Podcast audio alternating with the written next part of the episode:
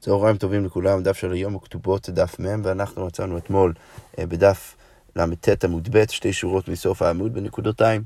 אמרנו במשנה שבן אדם האונס שותה בעציצו. מה הכוונה שהוא שותה בעציצו? כי הרי כתוב במפורש בתורה שבן אדם בזה חייב להתחתן עם האישה שהוא אונס אותה. כפי שנדבר עליו עוד שנייה, ראינו גם כן במשנה שאם יש איזשהו איסור ביניהם והוא לא יכול להתחתן איתה, אז זה סיפור אחר. אבל כל עוד זה מותר והוא יכול להתחתן איתה, אז אנחנו אומרים שהוא שותה בעציצו ואין לו שום, אה, אה, אין לו שום אה, ברירה בדבר, הוא לא יכול להחליט שהוא לא רוצה, הוא חייב. אוקיי, אז הגמרא אומרת, אמר לי רבא מפרזיקיה לרב אשי, מחטי, מגמר גמרי מהדדי. רבא מפרזיקיה בא ואומר לרב אשי, רגע, הרי כל הדף אתמול, מה ראינו? שיש היקשים בין אונס ומפתה, ואנחנו תמיד לומדים אחד מהשני. אז, אז, אז רב, רב מפרזיקיה בא ואומר לרב אשי, אם אנחנו כבר לומדים אחד מהשני, אז להומילתא נמי לגמרו מהדדי, אז בואו נגיד שגם פה צריך להיות משהו עקבי. שמה? ש, ש, שגם אולי אצל המפתה צריך להיות שהוא חייב להתחתן עם האישה שהוא, שהוא מפתה. למה אתה כל כך בטוח שהדין הזה הוא שייך רק לגבי האונס? אולי צריך להיות גם כן נכון לגבי המפתה. אז כמו אומרת, לא, כך כתוב בתורה אצל המפתה, מהור ימהרנו לו לאישה.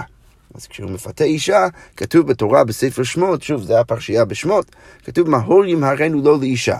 עכשיו, מה אני לומד מהביטוי הזה? לא, הגמרא אומרת מדעתו, צריך להיות מדעתו, הוא צריך להחליט שהוא רוצה את זה, ורק אז הוא מתחתן איתה, אבל כל עוד הוא לא רוצה, הוא לא חייב. מה שאין כן לגבי האונס, שאצל האונס הוא חייב להתחתן איתה.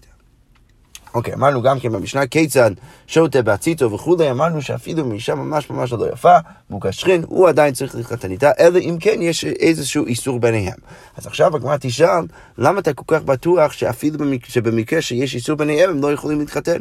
אולי מה, מה אנחנו צריכים להגיד? אז הגמרא אומר ככה, אמר רב כהנא, אמרית לשמטה קמי דרב זביד מנהרדאי. אני אמרתי את הדבר הבא לפני רב זביד מנהרדאי, נטי עשה ונדחי לא תעשה. למה שאנחנו לא נגיד שהמצוות עשה שכתוב בפרשיית האונס שהוא צריך להתחתן איתה ולא תהיה אישה כל הימים? למה שאנחנו לא נגיד שהמצוות עשה הזה תבוא ותדחה את המצוות לא תעשה שיש ביניהם? אנחנו אמרנו שאם יש, יש איזשהו איסור לאו ביניהם, אז לא יכול להתחתן איתה. למה שלא נגיד שהמצוות עשה דוחה את הלא תעשה? כמו אומרת, אמר לי, אז רב זביד אמר לי, היכא אמרינא נטי עשה ונדחי לא תעשה. מתי אנחנו אומרים שהמצוות עשה צריך לבוא ולדחות את הלא תעשה? כגון מילה בצרת, זה כמו מקרה של ברית מילה בצרת, שיש נגע על האיבר של התינוק, ואנחנו עדיין אומרים שצריך לעשות את הברית מילה. למה? כי המצוות עשה של הברית מילה דוחה את הלא תעשה של להוריד את הצרת. למה דווקא שם אנחנו אומרים את זה? דלא אפשר לקיומה לעשה, כי אין שום אפשרות לעשות את המצוות עשה בלי לעבור על האיסור לא תעשה. אוקיי, בסדר. אבל הכה, אי אמרה דלא באינה מאיתי לעשה כלל, אם האישה לא רוצה להתחתן איתו. אז מה? אין שום מצוות עשה כאן. אז, אז, אז בעצם הרזית בא ואומר, ברגע שאני רואה שתאורטית יכול להיות סיטואציה שבו המצוות עשה לא יהיה קיים, אני כבר לא יכול להגיד שהמצוות עשה תמיד ידחה את הלא תעשה. כי, כי באמת יכול להיות שזה לא קיים אם היא לא רוצה להתחתן איתו, ולכן ברגע שזה ככה, אז אני כבר אגיד שבאמת, אה, שבאמת הלא תעשה אה, תדחה את העשה, ואנחנו לא נתיר לבן אדם להתחתן עם אישה שיש ביניהם איזשהו איסור. אוקיי, ועם זה אנחנו נמשיך במשנה הבאה, והמשנה אומר ככה. יתומה שנתארסה ונתגרשה. אז למרות שזה נשמע בתוך המשנה, שזה באמת מקרה אחד, מדובר כאן על יתומה שהיא אה, אה, אה, התארסה ואז היא נתגרשה. אנחנו נראה תכף, תכף בגמרא שבאמת מבינים שמדובר כאן על שני מקרים, היתומה ואישה שנתארסה ונתגרשה. איך שזה לא יהיה, מה כתוב במשנה? רבי אלעזר אומר שהאונס חייב, במקרה של אונס, אז הוא עדיין יהיה חייב קנס, למרות שהיא התארסה והתגרשה, אבל המפתה פטור. אוקיי, אז תכף נדבר על מה החילוק בין אונס ומפתה בדין הזה, אבל בואו נראה מה, מה, מה קורה בגמרא. אז הגמרא אומר ככה, אמר רבי רבי חנא, אמר רבי יוחנן, רבי אלעזר, בשיטת רבי עקיבא רבו אמרה. אז, אז רבי יוחנן בא ואומר שרבי אלעזר כאן במשנה שלנו סובר כרבי עקיבא רבו. למה? מה רבי עקיבא אמר? דאמר, ראינו לפני כמה דפים, יש לה קנס וקנס על עצמה. מה רבי עקיבא אמר? שבמקרה שאישה התארסה ונתקשה, הייתה אז הווה אמינא להגיד, ובאמת ככה סוברים חכמים לכאורה, שהאישה הזאת לא תקבל את הקנס, למה? כי היא כבר התארסה ואז התגרשה וכתוב בתורה אשר לא אורסה, רק האישה אשר לא אורסה מקבל קנס, אבל האישה שהתארסה ונתגרשה לא מקבל קנס. ורבי עקיבא אמר, בכל זאת לא, היא מקבלת את הקנס, רק שהקנס הולך אליה. אוקיי, זו, זה היה בעצם, זאת הייתה אה, שיטת רבי עקיבא במשנה. אני אומר כאן בסוגריים שראינו עוד איזו שיטה של רבי עקיבא אה, באיזה ברייתא, שעדיין יש לה קנס וזה עדיין הולך לאביה, אבל כרגע אנחנו נעבוד עם רבי עקיבא מהמשנה, שבא ומניח שעדיין יש לאישה שהתארסה ונתקרשה קנס, רק שזה הולך לעצמה ולא לאביה. אז, אז לכן מאוד הגיוני, רבי יוחנן בא ואומר שרבי אלעזר אומר בדיוק כמו רבי עקיבא. למה? כי מה אנחנו רואים בתוך המשנה שלנו? שאישה שהתארסה ונתגרשה, יש לה קנס לפחות במקרה של אונס. עכשיו אנחנו כבר יכולים להתחיל להבין את החילוק בין האונס והמפתה אגב. כי אם אנחנו מניחים שרבי אלעזר באמת סובר כרבי עקיבא, שהאישה שהתארסה והתגרשה יש לה קנס רק כשזה הולך לעצמה, אז אני יכול עכשיו להבין למה יש חילוק בין אונס ומפתה.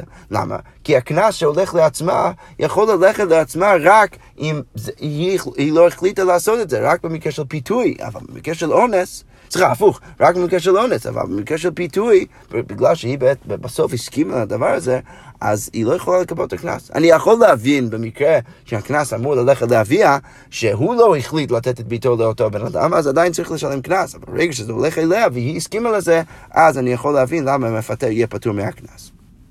אוקיי, אז ככה אומר רבי יוחנן, ש... ש, אה, שרבי, שרבי אלעזר סובר כרבי עקיבא. עכשיו השאלה, מאיפה אנחנו יודעים את זה? כי הרי מה כתוב בסוף המשנה? כתוב, לא, לא מדובר רק על מקרה שנתעשתה והתגרשה, כתוב יתומה שנתעשתה ונתגרשה. ועכשיו אנחנו נצטרך לה, להסביר אה, אה, ולהוכיח שזה בעצם אומר שהוא סובר כרבי עקיבא. ושוב, אני כבר מזכיר את מה שאמרנו במשנה, שהגמרא תבין שהמקרים כאן במשנה זה בעצם שני מקרים שונים, יתומה ושנתעשתה ונתגרשה. אז הגמרא אומרת, ממה? מאיפה אני יודע? שרבי אלעזר סובר כרבי עקיבא רבו. אז כמו אומר מדיקתני, כתוב במשנה, וכאן הם מפרידים בין שני מקרים, כתוב יתומה רבי אלעזר אומר, האונס חייב והמפתה פטור. עכשיו בקשר ליתומה, האונס חייב קנס, מפתה אסור, מפתה פטור. אוקיי, אז כמו אומרת יתומה פשיטה. הדין הזה הוא פשוט, למה זה פשוט? כי ברגע שהאישה יתומה, אז הקנס הולך אליה. ושוב, אם הקנס הולך אליה, אז מה אני לומד מזה? שה, שיהיה קנס רק במקרה של אונס, רק במקרה שהיא לא החליטה לעשות את זה, במקרה שהיא הסכימה, במקרה של הפיתוי, היא לא מקבל קנס. אוקיי, אז, אז הגמר בעצם אומרת, למה אתה בכלל צריך ללמד אותי את הדין הזה? זה פשוט. אלא, מה צריך לומר? הוקא משמע לן, בטח רבי אלעזר בא וללמד אותנו שמה, דנערה שנתערשה ונתגרשה, למרות שאביה עוד בחיים, כי יתומה. החידוש של אלעזר זה להגיד שאישה שהתארסה והתגרשה, הדין שלה יהיה בדיוק כמו הנערה.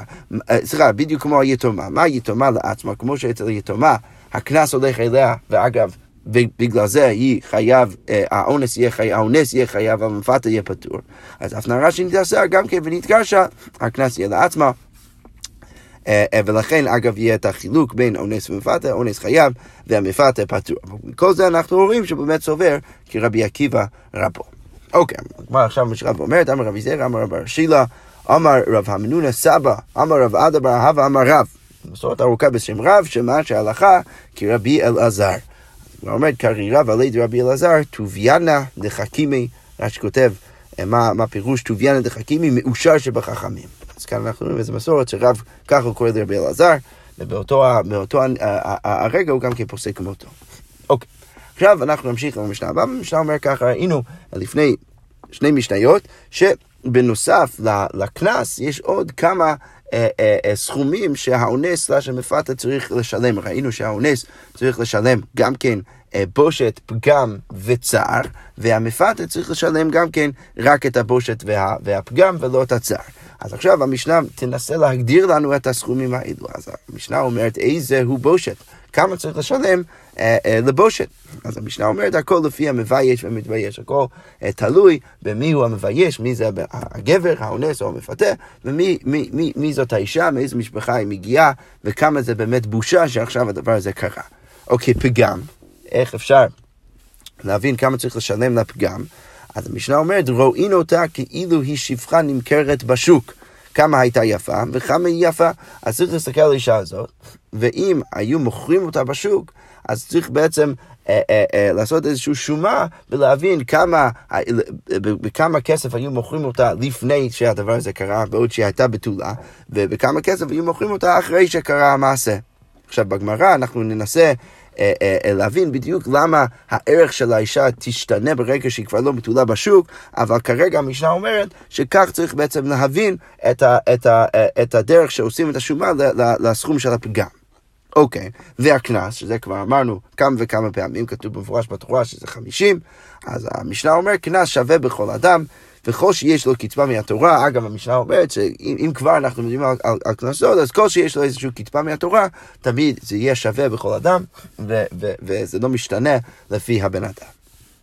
אוקיי, עכשיו, אם כבר אנחנו מניחים ומדברים בדרך המשניות האלו על זה שהאונס במפתה צריך לשלם כמה סכומים בנוסף לקנס, אז הגמרא עכשיו שואלת שאלה בסיסית, מאיפה אתה בכלל יודע שיש סכומים יתרים שהאונס ומפתה צריך לשלם בנוסף לקנס? אולי מה אפשר לומר? שכשהתורה אומרת שהוא צריך לשלם 50 כסף, אז אולי מדובר על כל הסכומים שהוא צריך לשלם, והוא לא צריך לשלם משהו בנוסף לזה.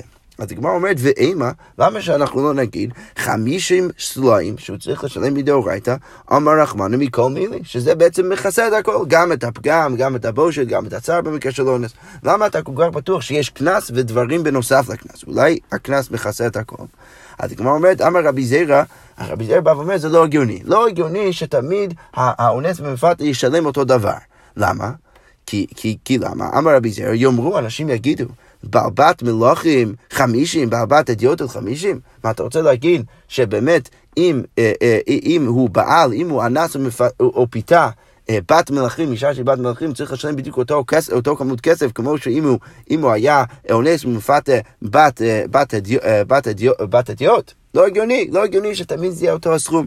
ולכן, מה אני מבין מזה, מהלוגיקה הזאת? אני מבין שצריך להיות שיש קנס, שהוא אולי אומנם שווה בכל אדם, אבל בנוסף לזה יש כל מיני סכומים אחרים שזה כן ישתנה לפי הערך של הבן אדם, לפי המעמד הכלכלי שלו.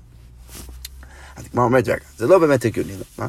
אמר לי אביי, אי הכי, אם באמת אתה רוצה להגיד שכל פעם שאנשים יגידו, היי, זה לא הגיוני שיש כאן סכומים, אה, יש כאן אנשים שהם לא באותו ערך ובכל זאת צריך לשלם אותו דבר, אז אביי בא ואומר, זה לא הגיוני, למה? כי אי הכי, אנחנו יודעים שכתוב בתורה שאם נגיד שור של בן אדם נוגח והורג עבד כנעני, שהבעל השור צריך לשלם 30 שקל לבעל העבד.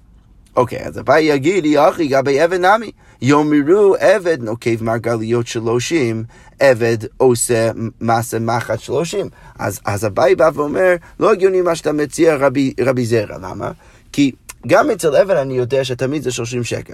אז אתה רוצה להגיד שגם אצל עבד אתה תגיד שזה לא הגיוני, למה? בגלל שיש עבד שנוקב מרגליות, שזה איזה, איזה עבודה שהרבה יותר יקרה מאשר עבד שעושה מעשה מחט, שהוא סתם הורג, ובשני המקרים האלו תמיד צריך לשלם 30. אז הבית בא ואומר, לפי מה שאתה מציע רבי זר, לא הגיוני שתמיד צריך לשלם 30, לא משנה מה, מה העבד עושה. אז לכן אביי בעצם דוחה את רבי זאב ובא ואומר, אתה לא יכול להגיד סתם בגלל שאנשים יגידו שזה לא הגיוני שהסכום הוא אותו דבר, שבגלל זה אני יודע שיש, שיש סכומים אחרים שצריך לשלם. זה לא הגיוני, למה? כי גם אצל העבד אני יודע שזה עקבי, למרות שלא עבד עושה כל, אותו דבר. אז לכן אולי אצל העונש בבת זה יכול להיות אותו דבר, למרות שלא כל אישה מגיעה מאותה הבית. אז הגמרא אומרת, אלא אמר רבי זאב, רבי זאב מנסה שוב. מה אולי יגידו? למה זה בעייתי? למה זה לא יכול להיות אותו הסכום? אילו באו עליה שניים אחד כדרכה ואחד שלא כדרכה, שקודם כל בא עליה אחד שלא כדרכה, ואחר כך בא עליה אחד שכדרכה. אז לא הגיוני, מה, יאמרו בעל שלמה חמישים, בעל פגומה חמישים? אנשים יגידו, לא הגיוני ששני האנשים האלו צריכים לשלם אותו הסכום. הראשון בעל אותה שלא כדרכה, והיא לא הייתה אישה, היא לא הייתה פגומה, הוא לא פגם אותה. והשני בעל אותה כדרכה. הוא פגם אותה, כי, כי הוא באמת אה, קיים איתה יחסים, אנס אותה, רחמנא ליצלן, כדרכה, באותו מקום. אז, אז, אז, אז אנשים יגידו שזה לא הגיוני שהם צריכים שניהם לשלם אותו הסכום, וזה באמת לא הגיוני מציר רבי זרע, ולכן ברור שצריך עוד סכומים נוס, בנוס, בנוסף לסכום של הקנס, שכן משתנה לפי הנתונים. הגמרא אומרת, גם זה לא, לא, לא, אולי, לא, לא, לא עד הסוף מכריע ומוכיח. למה? אמר לי אביי, אי הכי גבי אבן נמי, אז יגידו אותו דבר לגבי האבן. למה? מה יגידו? יאמרו, עבד בריא שלושים, עבד מוקשכין שלושים, אנשים יגידו, רגע, איך זה אותו דבר לגבי האבן? שהעבד הבריא צריך לשלם עבורו שלושים, וגם כן אה, אה, אה, עבור, עבור העבד המוקשכין גם כן צריך לשלם שלושים. אז אביי בא ואומר, לא, אנחנו רואים מה אצל העבד. אצל העבד אנחנו רואים שתמיד צריך לשלם בדיוק אותו הסכום, לכן אפשר להגיד שגם אם, אם, אם הנתונים אה, הם, הם משתנים קצת, עדיין תמיד צריך לשלם 50 ולא יותר מזה. מה שאתה אומר, רבי זרע, זה לא באמת ראייה. אלו אמר אביי, מאיפה אני באמת יודע שיש סכומים שצריך לשלם בנוסף לקנס? צריך ללמוד את זה מפסוק בגזירת הכתוב. אלו אמר אביי, אמר כך כתוב בתורה, תחת אשר הינה. כתוב שהאונס צריך לשלם 50 לאבי הנערה, תחת אשר הינה. עכשיו, מה אני יכול לדייק מזה?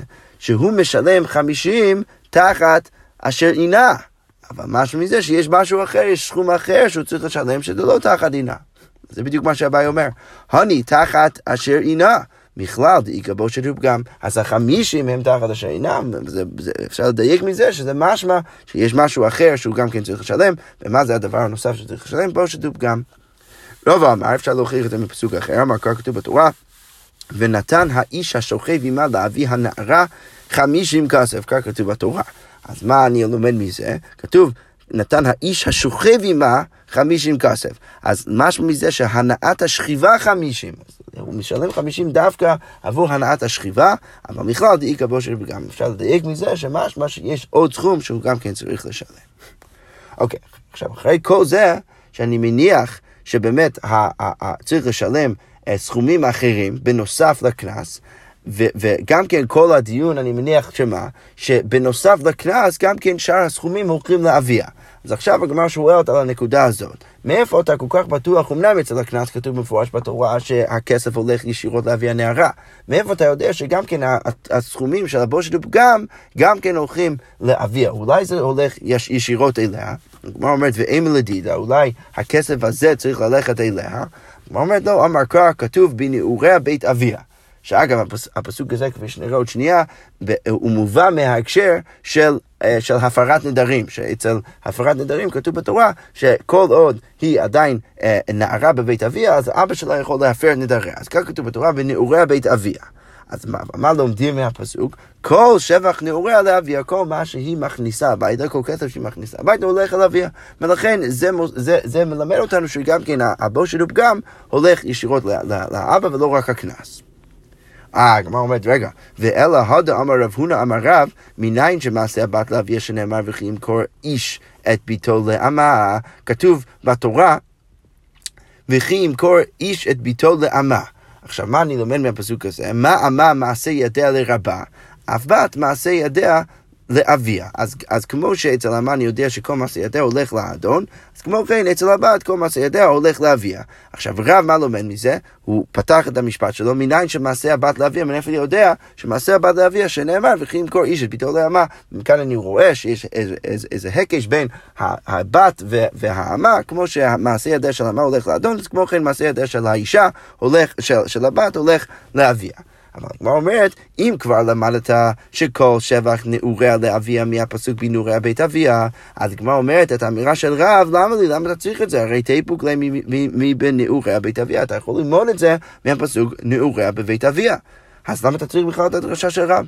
אז הגמרא אומרת, אלא אין לכם באמת צריך לדחות את הדרשה הראשונה שלנו, אלא ההיא, כשכתוב למעלה בנעוריה בית אביה, באמת, מדובר שם בהפרת נדרי הוא דקטיב, כמו שאמרתי לפני רגע, הפסוק הזה בכלל מדבר על הפרת נדר, נדרים, ולכן אי אפשר בהכרח ללמוד משם לגבי סכומים אחרים שהיא מכניסה הביתה, ולכן באמת צריך את הדרשה של רב, שמלמד אותנו שכל מעשה ידיה של, ה, של האישה הולך ישירות לאבא. אוקיי, אז עכשיו הגמרא ממשיכה ואומרת, אה, אבל רגע, וכי תימני לך מיני, אולי אתה תצא להגיד שבכל זאת אפשר ללמוד מהפסוק הזה בנעורי בית אביה שמדבר על נדרים. למה?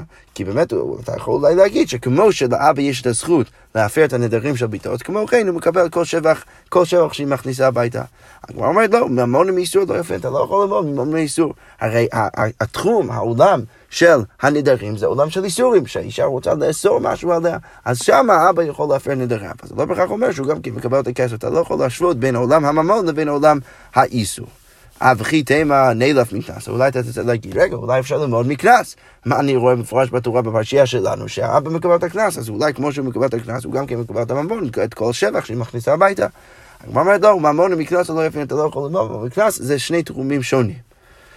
אלא, מאיפה אני באמת יכול לדעת שהבושת הפגם הולך לאביה? אז הגמרא אומרת, אלא מסתברא דאבי האבי. זה הגיוני שזה הולך אל האבא. למה?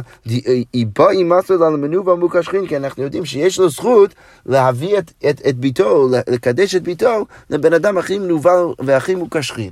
עכשיו, מה אני רואה? ברגע שיש לאבא את הכוח לבייש ככה את ביתו, אז כמובן שאני יכול ללמד, ללמוד שהבושת של, של ביתו הוא באמת בתחום של האבא, הוא יכול להחליט מה הוא רוצה לעשות. ולכן ברגע שיש בושת, אני יכול להבין שהכסף הולך לאבא, אה, וכנראה שאפשר להגיד דרך זה שגם כן נכון אצל הפגם, הכל הולך ביחד, ולכן כל הכסף הולך לאביה.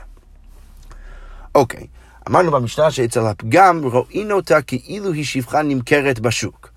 אז עכשיו השאלה היא, היכי שאמינן לו, אז מה אנחנו באמת, איך אנחנו באמת עושים את השומה הזאת? אז כמו אומרת, אמר עבור דשמואל, עומדים כמה אדם רוצה ליתן בין, אה, ליתן בין שפחה בתולה לשפחה בתולה לשמשו, אז צריך לעשות איזה, איזה עומד, איזה שומה, כמה, מה בעצם ההפרש בין כמה בן אדם מוכן לשלם עבור שפחה שהיא בתולה. או, אה, אה, לבין שפחה שהיא בעולה, כדי לשמש אותו כמו, אה, כמו שפחה רגילה. אז עכשיו הגמרא אומרת, רגע, מה נפקא למינה? למה אכפת לו אם השפחה רק משמשת לו בבית? למה אכפת לו אם היא בתולה פעולה? למה שיהיה הפרש בין הסכומים?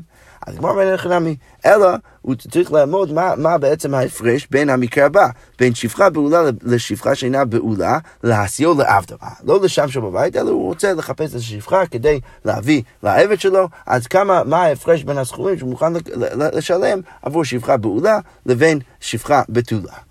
אבל עדיין, הגמרא אומרת, רגע, ולעבדה, מה נפקא למיני? למה אכפת לו לעבד שלו? למה שהוא יביא לעבד שלו אישה בכלל? למה אכפת לו שהיא תהיה בתולה או בעולה? אה, אה, לכאורה לא אמור להיות שום הפרש. אז הגמרא אומרת, לא, בעבד שיש לו לרבו קורת רוח, המנו מדובר על עבד שהאדון מאוד אוהב אותו, ולכן הוא רוצה, הוא רוצה לקנות בשבילו שפחה יפה, ולכן באמת כנראה שהגמרא מניחה שיהיה איזשהו הפרש בין בין אם היא בתולה לבין אם היא בעולה, ולכן דרך זה עושים את השומה של הפגם, ואת ההפרש הזה בעצם האונס או מפתה צריך לשלם לאבי הנער. אוקיי, עכשיו אנחנו נמשיך עם המשנה הבאה. המשנה אומרת ככה, כל מקום שיש מכר, אין קנס. אז כל גיל שבתוך אותו הגיל, האבא יש לו זכות למכור את ביתו לאמה, שזה אנחנו יודעים שזה זה הדין, הדין הזה שייך כשהאישה קטנה, אז אין קנס. אז כל מקום שהאבא יכול בעצם למכור את ביתו, אז לא יהיה קנס. אם הוא יכול למכור את ביתו כשהיא קטנה, אין קנס. וכל מקום שיש קנס, אין מכר, ברגע שיש קנס, ברגע שהיא הופכת להיות נערה, אז, אז שם אנחנו נגיד שאין מכר, הוא כבר לא יכול למכור אותה. קטנה, כמו שאמרנו עכשיו, יש לה מכר ואין לה קנס. נערה, יש לה קנס ואין לה מכר. הבוגרת אין לה לא מכר ולא קנס, האבא כבר לא יכול למכור אותה כשהיא בוגרת, וגם כן אין קנס כשהיא בוגרת. עכשיו הגמרא אומרת, אמר רב יהודה אמר רב זו דברי רבי מאיר, כל מה שאמרנו זה דברי רבי מאיר, אבל חכמים אומרים יש לה קנס במקום מכר. חכמים יגידו שגם בעוד שהיא קטנה, למרות שהאבא יכול למכור אותה, גם שם אנחנו נגיד שיש, אה, קנס, שהאבא יקבל קנס אה, במקרה של עונג ומפת דתניא. מאיפה אנחנו יודעים שככה חכמים סוברים, והמשנה שלנו זה רק שיטת רבי מאיר? כתוב בברייתא דתניא קטנה מבת יום אחד ועד שתביא שתי שערות, יש לה מכר ואין לה קנס. משתביא שתי שערות, גיל 12, אה, היא הופכת להיות נערה עד שתיבגר, עד שהיא הופכת להיות בוגרת, יש לה קנס ואין לה מכר, דברי רבי מאיר, כל זה שיטת רבי מאיר, שהיה רבי מאיר אומר כל מקום שיש מכר אין קנס, וכל מקום שיש קנס אין מכר. אה, וחכמים אומרים, קטנה מבת שלוש שנים ויום אחד, ועד שתיבגר יש לה קנס. תמיד יש לה קנס. אז קודם כל הגמרא רק רוצה להבין עד הסוף את שיטת חכמים. מה, קנס אין, מכר לא? אתה רוצה להגיד שכשהיא קטנה אז אין, אה, אין מכר? לא, ודאי שיש מכר. מה, הגמרא אומרת, איך צריך קצת לאבד את הברייתא, אף קנס במקום מכר, שהחכמים יגידו שכשהיא קטנה יש גם כן מכר וגם כן קנס, וכשהיא נערה אז יש רק קנס ולא מכר. אוקיי, אז זה בעצם אה, סוגר את המחלוקת בין רבי מאיר וחכמים, וכאן, ועכשיו אנחנו ננסה להבין מה בעצם הנימוק של כל אחד מהם. אז כבר אומרת, אמר רב חיסדא, מה הייתה מרבי מאיר? למה רבי מאיר אומר את מה שהוא אומר? כל מקום שיש קנס אין מכר, וכל מקום שיש מכר אין קנס. אז הגמרא אומרת, אמר כל כתוב בתורה, ולא תהיה לאישה, כך כתוב אצל האונס, שהוא צריך להתחתן עם האישה. אבל מה משמע מזה? במהווה עצמה כתוב מדבר, רק במקרה שהיא הגיעה לאיזשהו גיל שהיא יכולה להוות את עצמה כשהיא כבר נערה ולא קטנה, רק שם יהיה באמת קנס, אבל בעוד שהיא קטנה אין שום קנס. ורבנן, מה רבנן יגידו? אמר ריש לקיש, אמר קרא נערה אפילו קטנה במשמע. כתוב בתורה נערה, אלא שמה כתוב נערה בלי ה'. עכשיו ברגע שזה בלי ה' אז אפשר אולי ללמוד שזה מרבה גם כן את הקטנה, שגם שם יש קנס.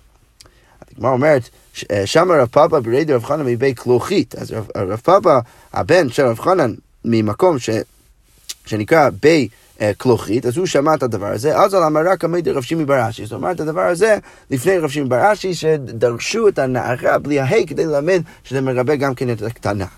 אז אמר לי, אז רב שמעון בר אשי בא ואומר לו, אתון אהמתניתו לה. אז אתם בעצם מביאים את הדרשה הזאת בהקשר שלכם. אנן אהמתנינו לה, אנחנו מביאים את הדרשה הזאת בהקשר קצת אחר. אמר ריש לקיש, המוציא שם רע על הקטנה, בן אדם שמוציא שם רע ואומר שהוא התחתן עם אישה והוא לא מצא לה, בתולים, ואז גילו באמת שאולי כן עדיין בתולה, אז אם בן אדם הוציא שם רע על הקטנה, אז כאן ריש לקיש אומר שהוא פטור. למה? כי הרי כתוב בתורה שנאמר ונתנו לאבי הנערה. נערה מלא דיבר הכתוב, כתוב נערה עם ה'. אז משהו מזה שאנחנו מדברים על נערה מלא ולא קטנה, ולכן אני מבין, ריש לקיש בא ואומר שבמקרה של מוציא שם על, על הקטנה, הוא פטור מהקנס, הוא לא צריך לשלם שום דבר לאבי הנערה. אוקיי. אז מה אנחנו לומדים? אנחנו לומדים שנערה עם ה' מעיד על כך שמדובר על נערה ממש. לכן משמע מזה שנערה בלי ה' מדבר על קטנה. אבל הגמרא אומרת, רגע, מה תקיף לרב אדבר הווה, תמה דקתב רחמנה נערה, מה אתה רוצה להגיד שאצל מוציא שם רע רק בגלל שכתוב נערה עם ה', אז רק מזה אתה יודע שיש קנס רק לנערה ולא לקטנה, במקרה של מוציא שם רע? הלאו הכי אב אמין אפילו קטנה, מה, אילולי זה היית אומר שאפילו קטנה יש לה קנס במקרה של המוציא שם רע? והכתיב הרי כתוב במפורש אצל המוציא שם רע, ואם אמת היה הדבר הזה, לא נמצאו בתולים לנערה, אם באמת זה היה נכון והיא לא הייתה בתולה, והוציאו את הנערה על פתח בית אביה, הושכלו, צריך להרוג אותה.